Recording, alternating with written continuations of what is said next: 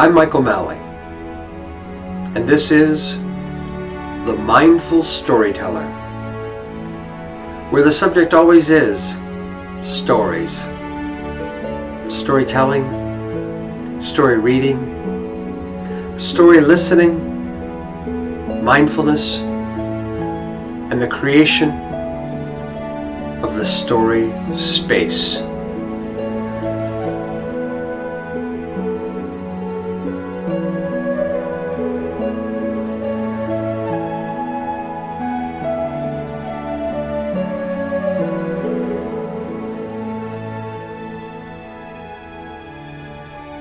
Welcome to a, another episode of The Mindful Storyteller.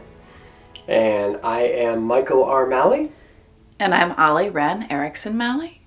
And today we'll be speaking about the incubation of story. What happens when uh, we take stories and just kind of store them away within ourselves for a bit. And we'll have a quote by Hans von Bülow uh, that Ollie will read, and then I'll read a little piece on incubation, and then we'll uh, we'll chat about it, and Ollie will have some some closing thoughts and questions. And as per usual, we have the singing bowl, and you're invited to enjoy the sound of the bowl, enjoy the sound of the bell.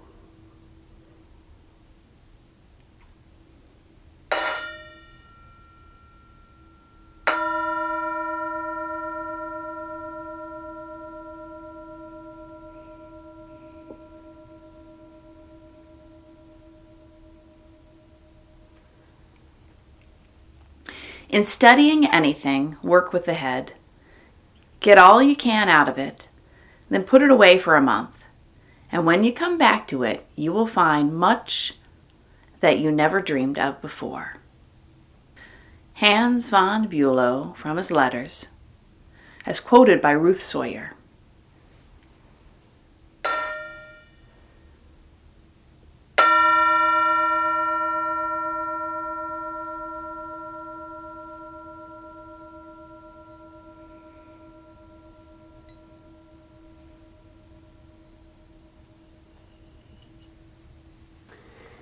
Incubation. The mythographer Joseph Campbell quips that nothing compares with what we did during those first nine months in the womb. Over the years, you may have been successful in science or business, created spectacular art, or written an incredible dissertation or novel. But how does that compare with creating toes or fingers or lungs? Incredible things happen in the dark spaces of incubation. This is also true of story.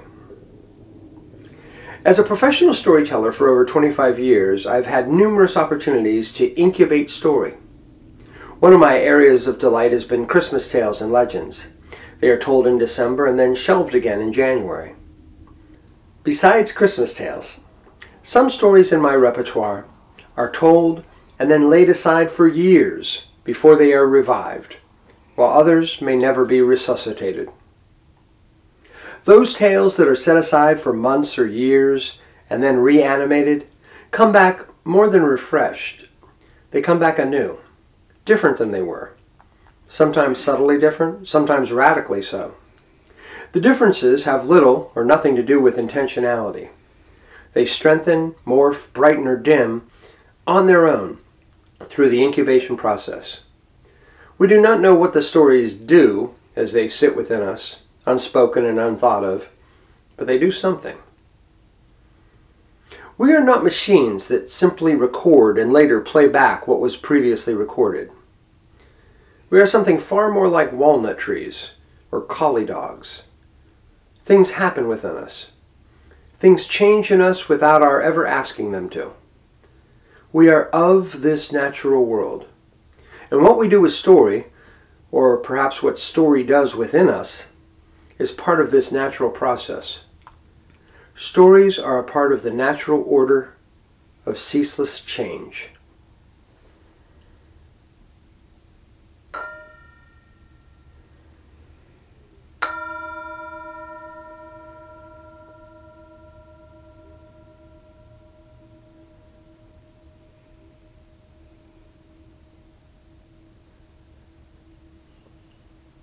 I like your word on incubation, or Joseph Campbell's word, maybe. I'm, I'm sorry. or? Jesus, or Joseph Campbell's word, incubation. Yeah. Um, but you know, I've uh, the word I was thinking of when you were reading this was compost Oh, as another way to think about it. yes.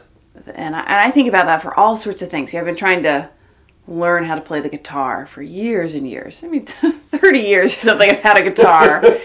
and I'll go through spurts for six months where I'm really practicing or I get a teacher and put it away for a year. And when I pick it up again, a year later, something's happened. Hmm. And I'm not starting at the beginning at all.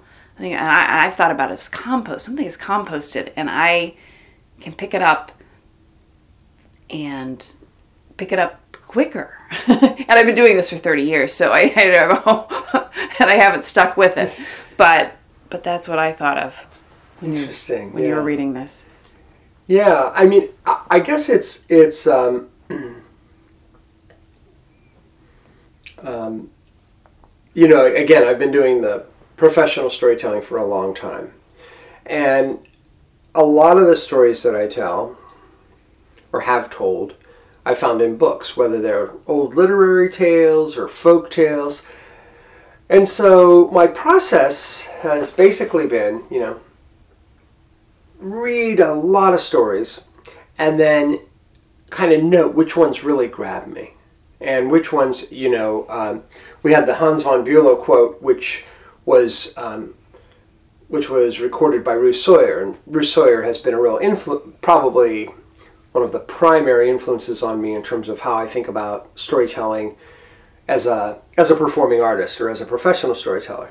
And and so this idea of, of, of this selection process she speaks of this and, and going through and spending time and reading lots and lots of different stories and then i find this one here or there that really grabs me and then i read it again and i read it again and i read it again. And sometimes i'll just i'll read it aloud read it aloud and make a recording of it and, and, and then listen to it and listen to it and then sometimes I'll set it aside. And I might set it aside for a month. I might set it aside for three years. And and and and then come back to it. Or I might start working on how do I want to tell this tale. And it's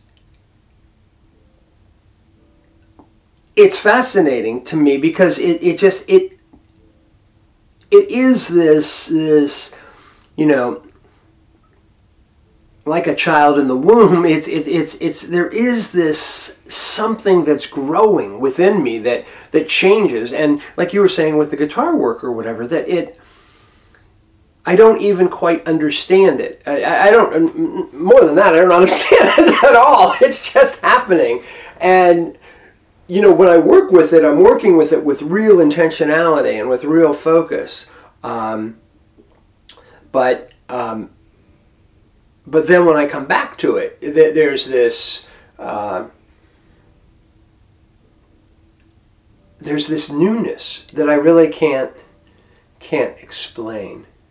Yeah, and and and yeah, and I, I mean m- maybe there's something of that. You know, when we were teachers um, in the classroom, where you come back and it's the next year, and maybe you're you know you're teaching math again or you're doing you know you're doing the reading you know again of this children's literature but it's the same it's not the same Mm-hmm. yeah Yeah, I mean, I've, I've told, I mean, myself, but I've told our kids too. Like they're working on something, and I, and I'll, and they're getting frustrated. I said, well, just give it a rest mm. and just you know put that away for now. And I, I use the metaphor of compost. Just let it compost for a while, but just let it incubate for a while and come back to it. Because sometimes we're just so attached to whatever we're working on, we can't really see all all that's going into it. And so stepping back for a while and just letting it sit there under the earth or in your womb, just letting it sit there for a while, it, it brings there's more power or there's more insight. Like you said, I can't really explain what it is, but you come back to it with a freshness um, that just makes it more powerful. Yeah yeah it, you, as you're talking about this i'm thinking I don't know if I've ever made this connection, Ollie, but um, as a writer, Mm. you know, sometimes I'm trying to write something, and oh my goodness, I'm I'm trying to yank, Mm-hmm. I'm trying to yank this root out of the ground or something. I can't, I just can't pull it out, mm-hmm. and then um, I can come back to that same bit of writing, that same piece of writing, and all of a sudden, it just, you know, I can pull that root right out, you know, where I mm-hmm. couldn't. I mean, I was struggling, you know, nine different ways to get that, the right word here or whatever it might be. And then I come back and, you know, and what's happened in the interim, you know, if I continue with this, with this, uh, with this metaphor, well, m- maybe it rained in between and the ground got softer or something. There's, there's a whole lot, there's a whole lot external or internal that's going on there and and um, and I, I guess too this relates to um, we are in this age where we talk so much in terms of machine metaphors for ourself and I think sure you know oh, people say, you know, I've got to gear up for this. Well, you know, I've said I, I don't have gears. You know, and then I'll hear people using um, computer metaphors like, oh, I don't have the bandwidth for that, or something like that. Like the way memory works with us, the way story works with us, um, and the way we work in the world. You know, that's where I wrote that in terms of you know the walnut trees and the collie dogs. We have we have far more in common with them than we do with you know with that laptop sitting over there or uh, you know with the uh, uh, you know with the television or the toaster um, or the car uh, and and I think that's part of what I want want to highlight too just just you think of like the fallow ground right the ground being let sit and then you come back. I mean, you well, you use the compost metaphor for all of this, right? That that I think part of this for me is um, looking at story and recognizing that with any story, whether it's a performing artist as myself or whether I'm sharing a family story or whatever, people ask me, you know, fairly often, oh, you know, can you give me some hints or some clues about storytelling or how to be a better storyteller? And I, I guess one thing that I would share is to not view this as a mechanical process. You know, we are not machines, right? We have, you know, stories sit within us for years and then they they bubble up again right? I mean, I mean, we were watching an old movie a few weeks ago, um, The Out of Towners with Jack Lemmon, and uh, I hadn't seen that movie in I don't know thirty or forty years. I watched the film, and then all of a sudden, I'm seeing, oh my goodness, here's all these little references in this movie that my family. Once upon a time, we would use those same references that we had taken from this film. All of that, I had no memory of that. I had that was completely lost, but then I recognized it and I could see it, and and so there's all these little kind of connections, and and and I guess it's it's about about not having this kind of mechanical model and not an overly simplistic model either. Mm-hmm. You know, we've talked mm-hmm. before on here how stories of my dad have morphed over time mm-hmm. right? Stories, you and I will, you know, we've been together for 25 years, we'll argue over the story of what really happened because the stories change within each of us. And I think, I guess I'm just, I- I, I guess the invitation is to just sort of reflect on this incubation process, this composting process, um, and, and also just to kind of celebrate it. Yeah.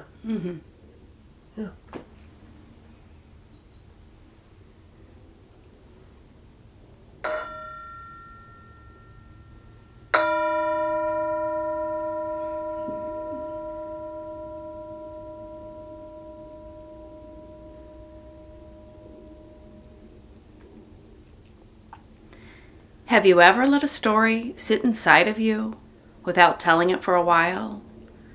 Did the story change?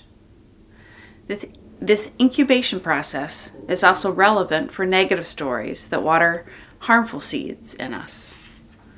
Sometimes the repeated telling of such toxic tales increases their power and harm to us or others. When we give such stories a rest, they sometimes lose their weightiness.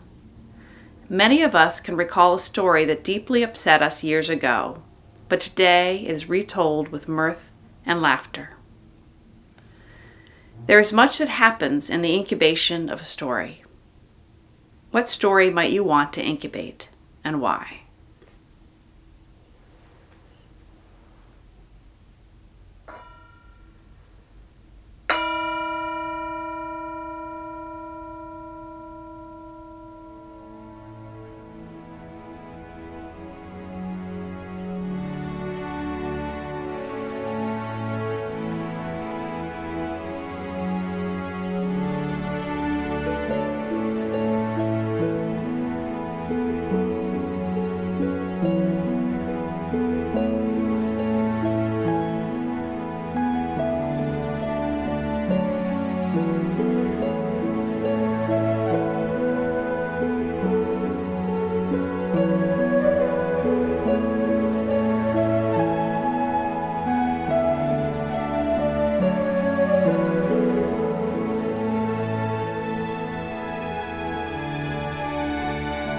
I'm Michael Malley,